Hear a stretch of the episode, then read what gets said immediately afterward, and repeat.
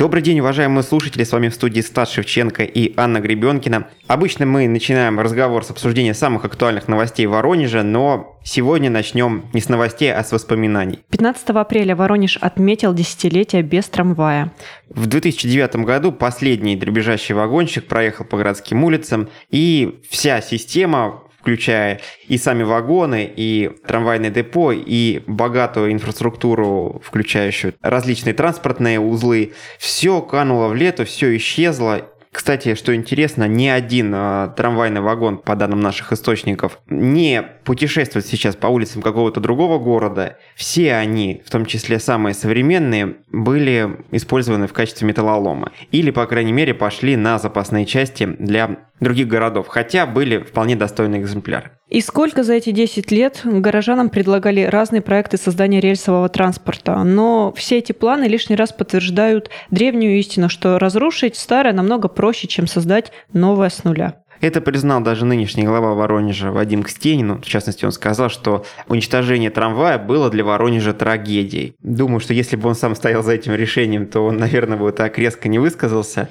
Ну а критиковать предшественников – это дело не такое сложное. Сейчас мэрия вынашивает очередные планы по запуску воронежского легкорельсового транспорта, но на разработку одного только обоснования, как мы вам уже однажды рассказывали, уйдет не менее двух лет, и лишь тогда можно будет только приступить к стройке. Ну а сколько лет продлится стройка, уже известно одному богу. Аня, может быть, не совсем правильно говорить о том, что трамвай умер именно 10 лет назад. Конечно, его смерть наступила чуть раньше, потому что в самые последние годы существования трамвая система уже не работала как надо. Рельсы пришли в плохое состояние. Те машины, которые должны были их ремонтировать, тоже в свою очередь разрушились. И состояние всей системы регулировалась таким образом, чтобы она просто не затухла, а не таким образом, чтобы она и дальше развивалась. То есть поддерживали практически мертвого пациента в околоживом состоянии такой комы. Вот как выглядел трамвай в последние годы в Воронеже. Тогда было много голосов о том, что решение, в принципе, не такое уж неверное. У нас город утопает в пробках, у нас трамваи сильно мешают движению автомобилей, занимают большую часть проезжей части на многих центральных улицах. Вот вспомните Кольцовскую, например. Там, где сегодня 6 полос, было не знаю, от силы 2, потому что были и припаркованы на обочинах автомобили, и в центре вот этот огромный массив трамвайных рельсов. Но сегодня мы приходим к тому, что такой транспорт не является ни в коем случае врагом движения городского. Надо понимать, хотим ли мы перемещать людей или хотим ли мы перемещать автомобили. Вот если мы хотим перемещать автомобили, наверное, трамвай мешает. Да, наверное, он загораживает э, какие-то артерии, занимает много места. А если мы хотим работать над эффективностью перемещения все-таки людей, то трамвай, хороший трамвай, не тот, который мы видели в 2009 году, достаточно быстрый, достаточно комфортный, оснащенный системой безналичной оплаты проезда. В общем, то, что мы видим в Москве, это хороший способ и облегчения экологической ситуации в городе и облегчение транспортной обстановки на и без того забитых улицах городского центра. И еще один важный момент, который проецируется с легкостью на наши сегодняшние дни. Тогда, в 2009 году, точнее в преддверии вот этой даты, в преддверии 15 апреля, как мы уже сказали, вся инфраструктура трамвайная находилась предельно убитом состоянии, да, по-другому не скажешь. Было мало машин, э, те, что есть, отчасти стояли на ремонте, не выходили на линию, было минимум маршрутов. Уже в 2005 году было всего два трамвайных депо, 7 маршрутов и один трамвайный парк, да, то есть за 4 года до смерти трамвая. Как говорят э, многие источники, вся эта ситуация очень напоминает то, что сегодня происходит с другим городским электротранспортом, с троллейбусами. Напомним, что не так давно в мэрии сообщили о возможности приобретения нескольких поддержанных троллейбусов из Москвы. В казне Воронежа нет денег на покупку нового электротранспорта, а вот на покупку машин с пробегом власти вполне бы могли найти средства. Однако от общественной организации «Город и транспорт» поступили невеселые новости. Им пришел ответ от главы Департамента транспорта Москвы Лексутова, который в частности сказал, что весь имеющийся подвижной состав задействован в транспортном обслуживании столицы. Иными словами, лишних троллейбусов у нас нет, берите где хотите. В пресс-службе мэрии эту информацию подтвердили, сказали, что особенно-то и не надеялись на помощь Москвы в этом вопросе, но тем не менее примеры с другими городами уже были, поэтому все делалось не зря, некоторые надежды все-таки существовали. Увы, не получилось, и обещают все-таки поддерживать э, существования городского электротранспорта, хотя бы потому, что то электрохозяйство, которое есть сегодня, может в будущем стать основой для строительства городского легкорельсового транспорта. Стас, ну сложно, наверное, назвать те машины, которые сейчас есть у муниципалитета какой-то основой. Не машины, те, скажем так, объекты, в том числе объекты недвижимости, которые позволяют троллейбусам работать, да, там те электросети и так далее, и так далее. Ну, только если так. А что касается машин, можно вспомнить, что сейчас в Воронеже всего около 40 троллейбусов, и при этом порядка десятка из них постоянно стоят на ремонте.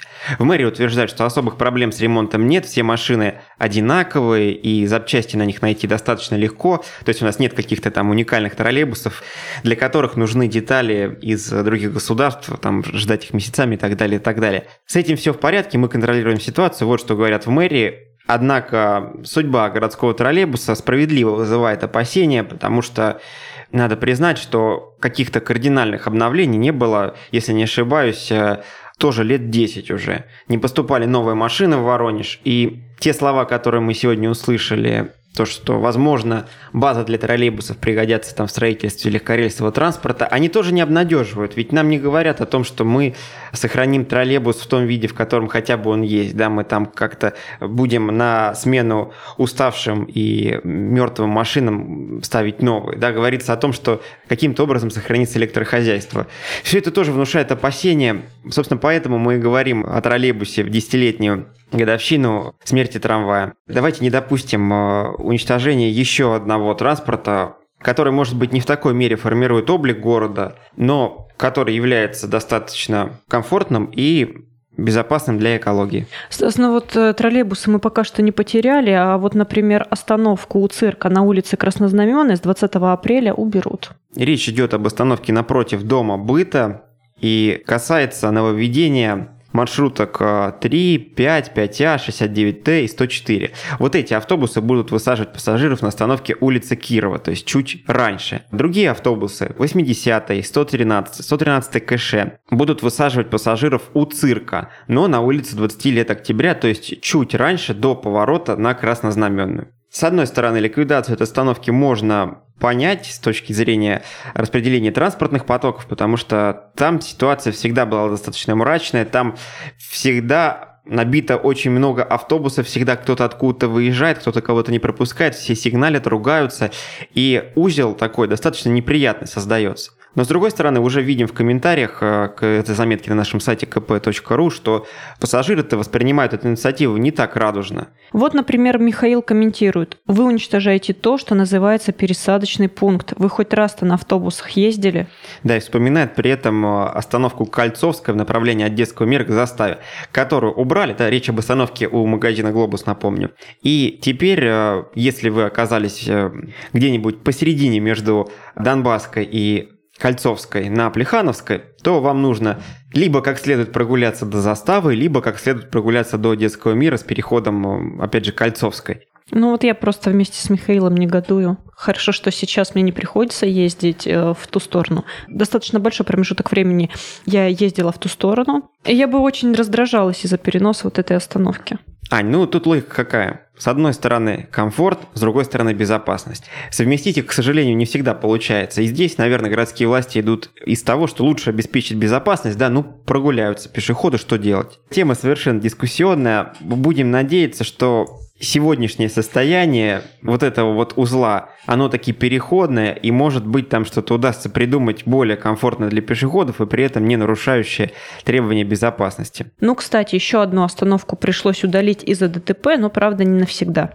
15 апреля на улице Лизюкова накренился навес над остановкой 4 поликлиника. Поначалу горожане решили, что конструкция упала из-за сноса, но в мэрии пояснили, что павильон завалился после ДТП, в него врезался автомобиль. Уже 16 апреля опасный навес демонтировали и приготовили к вывозу. Чиновники обещают, что на его месте появится новый, так что бить тревогу о том, что у нас появилась остановка без крыши, на которой придется мокнуть и мерзнуть, пока рано. На этом, пожалуй, прервемся и продолжим разговор о транспортных новшествах в Воронеже через несколько минут.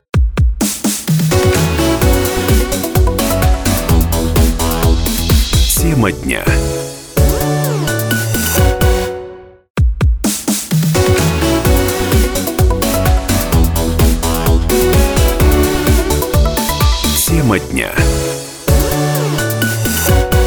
Снова здравствуйте, уважаемые слушатели. С вами Станислав Шевченко и Анна Гребенкина. Обсуждаем Самые интересные новости в Воронеже вспоминали ушедший уже 10 лет назад трамвай, но в Воронеж пришел новый вид транспорта. В 2019 году у нас открывается каршеринг. Встречаем его, не знаю пока чем, аплодисментами или холодным равнодушием, или ожиданием того, что от него появятся определенные проблемы. Напомним, сервис краткосрочной аренды автомобилей недавно заработал в тестовом режиме, и машин в нашем городе пока что всего две. Как говорят создатели проекта каршеринга, в городе доступны два кроссовера Renault Captur и до 25 новых автомобилей Renault появятся в апреле а к концу года парк расширится до 150 машин. 150 машин – это достаточно большой парк на наш город. Будем смотреть, насколько позитивно Воронеж отнесутся к этой инициативе. Расценки уже известны. Пользователи будут платить 8,5 рублей за минуту аренды или 2,5 рубля за минуту простоя. Ночное ожидание бесплатное. Если намечается большая поездка, то за каждый километр свыше 100 нужно будет отдавать еще 6 рублей. Можно арендовать машину на целые сутки, это обойдется в 2500 рублей. Но пока что сказать, насколько выгодно использование такого авто сложно. Наверное, придется его как-то потестировать, привыкнуть к нему, а потом уже делать выводы. Как говорят в компании, чтобы взять автомобиль, нужно скачать приложение и зарегистрироваться. Для регистрации нужны фотографии документов, паспорта и прав. Как показывает практика, недостаточно просто взять э, документы твоего соседа или, например, Брат. твоего начальника, да, сфотографировать и получить доступ к системе. Дело в том, что вас попросят сделать фотографии документов рядом с вашим лицом. Кроме того, не скажу за воронежские совершенно точно, но обычно в машинах каршеринга установлены видеорегистраторы, которые направлены не только на дорогу, но и в салон. Мало того, что ваша скорость э, становится известна организаторам проекта, так еще и ваше поведение в салоне, то есть курение, например, разбрасывание какого-то мусора, не знаю, порча имущества, тоже не останется секретом ни для кого. То есть вот такие подводные камни каршеринга есть, если эта машина нужна для того, чтобы творить беспредел или, может быть, испытать возможности химчистки, да, сначала загрязнить, а потом попытаться очистить, то лучше этого не делать. Главная опасность каршеринга, о которой сегодня говорят в Москве, которая начала э, спустя несколько лет после открытия вот этого начинания напрягать все-таки жителей столицы, то, что к быстрым и достаточно мощным автомобилям получают доступ люди, которые ранее не могли себе позволить никакой совершенно автомобиль. И люди эти отличаются достаточно агрессивным поведением на дороге. Речь о том, что человек, который, быть может, очень любит алкоголь, вот э, представим, он просто регистрируется в приложении, никакого собеседования не проходит, просто присылает фотографии своих документов и спокойно садится за руль в пьяном виде. Да, естественно, это его ответственность, естественно, если его остановят, у него отберут права. Тем не менее, у него появляется возможность на этой машине передвигаться и нередки, к сожалению, с такими машинами ДТП. Тут, конечно, есть другая точка зрения. По той же логике можно обвинять э, ножи в убийстве людей, потому что именно ножами совершается огромное количество таких преступлений, но мы прекрасно понимаем, что убивают не ножи, убивают люди, у которых в руках ножи. Так и по этой логике, наверное, винить каршеринг все-таки не стоит. Будем смотреть, как он приживется в Воронеже. В чем плюсы каршеринга? Почему в Москве многие говорят о том, что готовы отказаться уже от личного автомобиля и путешествовать только на каршеринге. По задумке создателей проекта, он лишает вас э, головной боли о страховке, о налоге, о месте для парковки. Ведь даже в Воронеже каршеринг интегрирован в систему городских парковок, вам не нужно будет платить за парковку в центре города. Вы просто приехали, оставили машину, нажали прекратить аренду и пошли по своим делам. Вот этот момент э, для тех, для кого автомобиль является исключительно средством перемещения из точки А в точку Б, а не рабочей необходимостью, не каким-то любимым хобби, не средством путешествия, средством открытия мира. Для этих людей каршеринг просто открытие. Но еще раз подчеркну, что сначала нужно сравнить его тарифы с тарифами такси. Вполне возможно, что в Воронеже каршеринг станет просто игрушкой, и люди попробуют разок покататься на новеньком Каптюре, исключительно теста ради, а потом все-таки будут использовать для перемещений такси. Посмотрим. Еще немного автомобильных новостей. Воронеж попал в число городов с низкой аварийностью. Эксперты одной из страховых компаний составили рейтинг городов по аварийности в сегменте КАСКО. Как делали расчет? Считали соотношение числа убытков за год и числа полисов у страхователей. То есть как много из тех, кто застраховался по КАСКО, обращается за выплатами.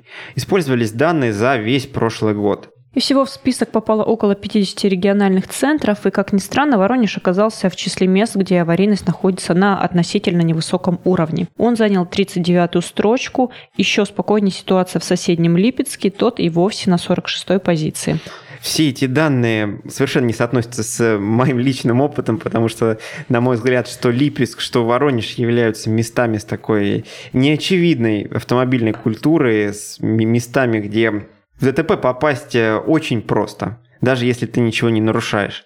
И я думаю, что те, кто сейчас слушает наше радио за рулем, могут с этим согласиться. Просто посмотрев по сторонам, вы обязательно найдете, если не само ДТП, да, если не два остановившихся автомобиля с знаком аварийной остановки, то, по крайней мере, следы какого-то минувшего ДТП, там осколки на асфальте или какой-нибудь помятый забор. Тем не менее, данные такие, Воронеж не такой уж аварийный, Наверное, в других городах действительно хуже. Ну, Стас, если говорить о городах, где, согласно вот этим данным, все хуже, то самыми аварийными стали Томск, Южно-Сахалинск и Москва. И еще, что любопытно, шестую строчку рейтинга занял наш сосед Курск. У него тоже достаточно высокий показатель аварийности. То есть Липецк такой спокойный, а Курск прям Странные данные, странные данные, может быть, э, все-таки картинка недостаточно объективна, потому что речь идет об одной конкретной страховой компании. В Курске вполне возможно живет какая-то группа людей, которая очень уж любит получать страховые выплаты по каско какими-то неясными путями. Иначе объяснить аварийность на улицах достаточно небольшого относительно Воронежа и, опять же, относительно Воронежа достаточно спокойного очень трудно. Если продолжать разговор об автомобилях, э, нельзя не сказать об одной неприятной новости, которую мы вынуждены повторять из года в год, каждую весну. Приходится об этом напоминать, ну а те, кто часто путешествует по трассе М4 Дон, уже об этом знают и без наших напоминаний. С 15 апреля по 13 октября на платных участках М4 Дон вводятся сезонные тарифы. Изменения также коснутся трасс М3 Украина и М11 Москва-Санкт-Петербург. Сезонные надо слышать как повышенные, рост э, затронет транспортное средство первой тарифной группы, речь идет об легковых автомобилях, и второй тарифной группы. Это небольшие грузовики и микроавтобусы. Для первых стоимость проезда вырастет на 5-10 рублей, а для вторых на 10-40 рублей. Познакомиться с повышенными тарифами можно на сайте Автодора придется их потерпеть до 13 октября. Обосновывают э, это повышение в автодоре тем, что оно позволяет им равномерно распределять транспортные потоки, регулировать транспортную нагрузку. Можно и дальше преподносить их позицию, Однако то, как она соотносится с мнением э, автомобилистов, в частности воронежцев, которые часто пользуются участком обхода нашего города, участком бывшей Воронежской улицы Изыскателей, а сегодня вдруг э, платной дорогой, вот это мнение, наверное, там в Автодоре не очень слышат. Стас, ну давай уже, наверное, отойдем от темы автомобилей и коснемся немножечко ЖКХ. Отопление в Воронеже не отключат, пока не потеплеет. Об этом рассказал представитель управления ЖКХ мэрии Дмитрий Соломах. Давайте послушаем. Прекращение отопительного сезона, то есть распоряжение будет подготовлено после того, как среднесуточная температура в течение пяти дней будет выше 8 градусов. То есть это будет основанием для прекращения отопительного сезона. В настоящий момент граждане, кто считает, что пора прекращать, могут в индивидуальном порядке обратиться в управляющую компанию и имеют такую возможность прекратить отопительный сезон раньше городского распоряжения на своих домах. Иными словами, окончание отопительного сезона отодвигается на неопределенное время. К сожалению или к счастью, наверное, все-таки к сожалению, потому что суммы за отопление в наших платежных квитанциях э, заставляют не просто расстраиваться, а впадать в продолжительную депрессию. На этом мы сейчас прервемся, и после небольшой паузы эфир продолжит наш коллега Виктор Левшаков с представителем Центробанка. Они поговорят о кредитной истории.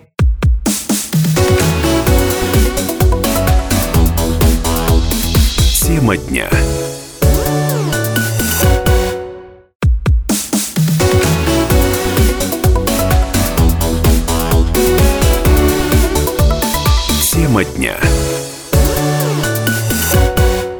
97,7 FM, эм, радио «Комсомольская правда» в Воронеже. Сегодня с вами в студии Виктор Левшаков. А у нас в гостях начальник экономического отдела Воронежского отделения Банка России Анна Сухова. Анна Анатольевна, здравствуйте. Здравствуйте. Говорим мы о важной теме. Пожалуй, каждый воронежец с ней так или иначе сталкивался, пусть не лично, но через своих друзей, знакомых, родственников. Мы будем говорить о кредитной истории. Каждый, кто из нас когда-либо брал займ или хотел брать займ, наверняка задумывался, а дадут ли его. Вот, соответственно, об этом мы сегодня и поговорим, и начнем с того, что же такое вообще в целом кредитная история. Кредитная история – это информация о кредитных обязательствах гражданина. Она показывает, в какие банки, микрофинансовые организации или кредитные кооперативы вы обращались за кредитами или займами, когда это было и какие суммы брали. Аккуратно ли вы платили или задерживали платежи. Были ли вы созаемщиком или поручителем по чужим кредитам. Поскольку в кредитной истории собрана такая информация, можно сказать, что это очень серьезный показатель вашей финансовой репутации. Но вот не совсем пока понятно, где это все хранится, что это вообще из себя представляет. Вся эта информация хранится в специальных организациях Бюро кредитных историй. Их несколько. И каждый банк, микрофинансовая организация, кредитно-потребительский кооператив вправе выбрать любое бюро, в которое он будет передавать информацию о своих заемщиках. Часто финансовые организации направляют данные сразу в несколько бюро. То есть, если вы брали кредиты и займы в разных местах, то, скорее всего, ваша кредитная история хранится по частям в нескольких бюро, и надо будет получить данные во всех этих бюро, чтобы собрать кредитную историю воедино.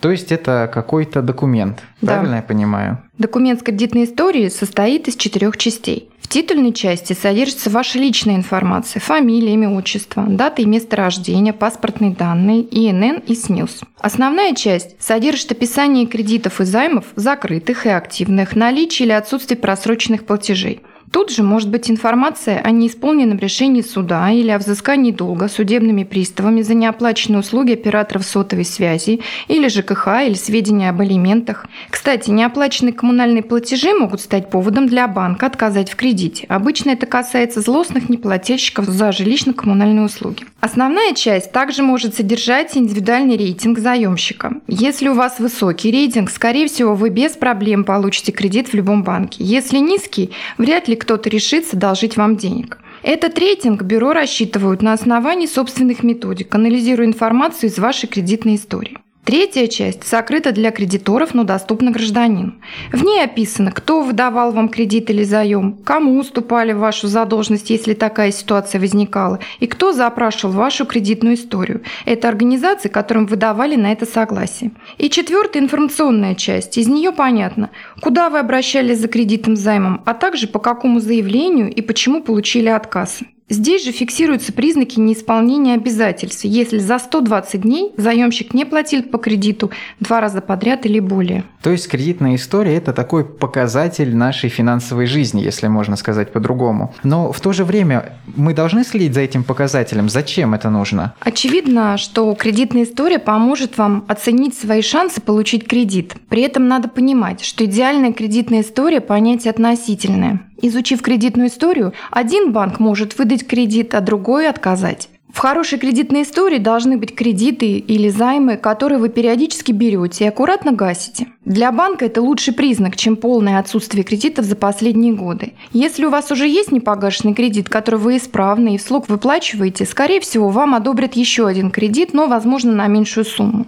Помимо оценки шансов получения кредита, кредитную историю полезно проверять, чтобы узнать, не оформили ли мошенники на вас кредиты. А если вы потеряли важные документы, например, паспорт, то запросить кредитную историю следует обязательно. Кроме этого, кредитная история может быть интересна страховым компаниям. Существует некая закономерность. Водители, которые регулярно и надолго опаздывают с платежами, обычно чаще попадают в аварии и приносят страховщикам убытки. Поэтому страховые компании тоже стали запрашивать кредитную историю, чтобы предлагать людям более справедливые цены на полисы. Кроме того, ваша кредитная история может быть интересной каршеринговым компаниям, которые тоже запрашивают в бюро кредитных историй данные водителей, прежде чем разрешать им пользоваться сервисом. Если человек задолжал крупные суммы и не возвращает кредиты, компания не рискнут дать ему доступ к своим автомобилям. И еще одна Причина достаточно важная. Информация из кредитной истории может быть интересна потенциальным работодателям. Согласитесь, что сотрудник с кучей долгов, просрочек и плохой кредитной истории выглядит для работодателя не очень привлекательно.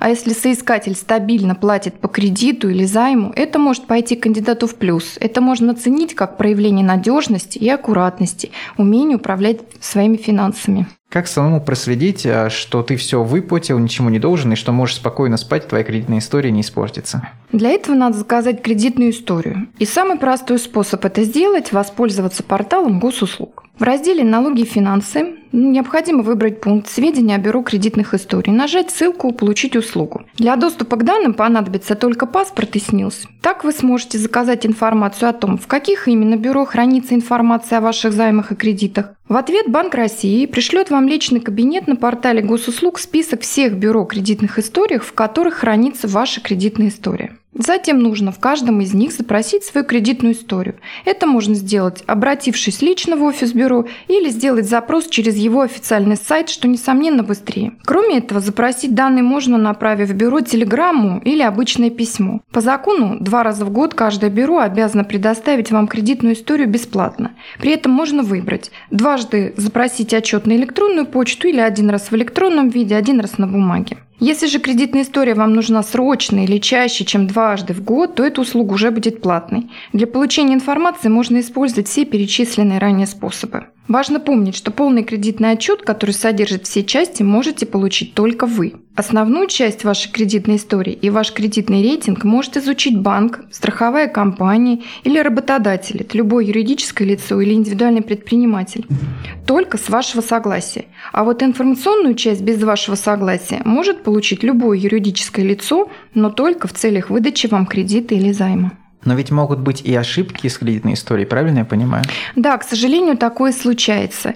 Если вы уверены, что все оплатили вовремя, то возможны следующие причины. К примеру, кредитная история еще не обновилась. Убедитесь, что прошло 5 рабочих дней с того момента, как вы закрыли кредит. Не забывайте, что информация поступает в бюро кредитных историй не мгновенно. Другой пример. Вы погасили кредит по карте, но карта еще не закрыта, а за обслуживание кредитной карты банки, как правило, берут плату. Даже если вы погасили кредит и больше не пользуетесь картой, эту плату банк регулярно списывает, и на карте может образоваться долг.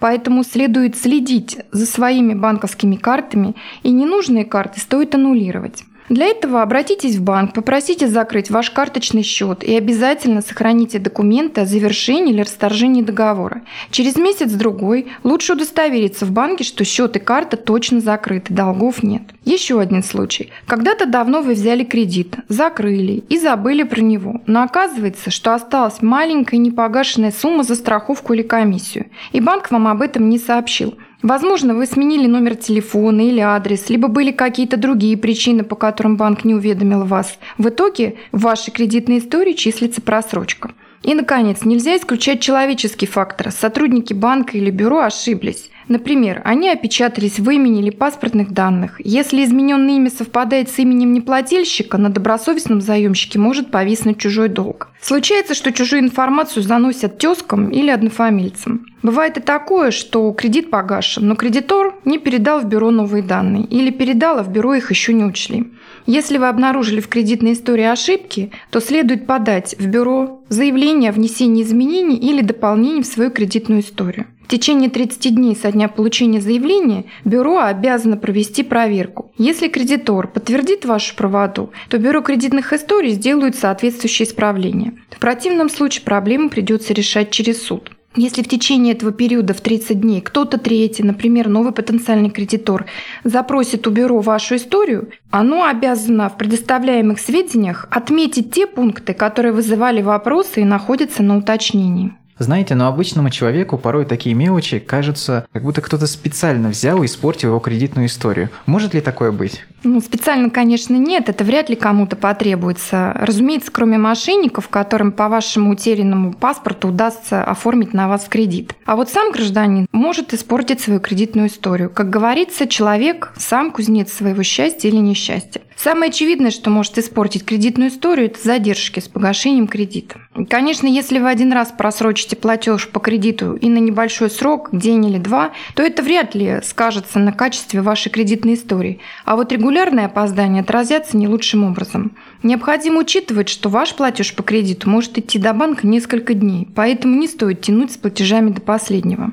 Не следует также набирать много кредитов. Это будет свидетельствовать о ваших финансовых проблемах и неумении распоряжаться деньгами. Многие допускают ошибку, когда при желании взять кредит обращаются сразу в большое количество финансовых организаций. Это покажет вашу неорганизованность. Поэтому следует для обращения выбрать несколько компаний, предварительно изучив условия получения кредита. Кроме того, кредитную историю могут сильно испортить длительные просрочки по коммунальным платежам, элементам и налогам. Об этом также очень важно помнить. Посоветуйте, самое главное, как же улучшить кредитную историю?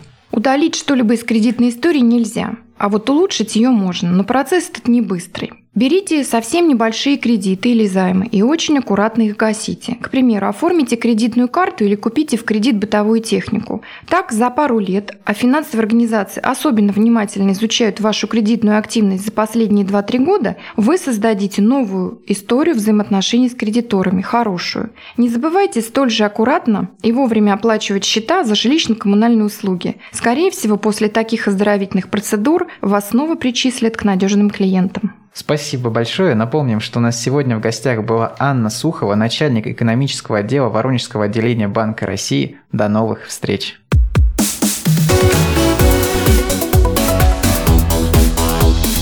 Тема дня.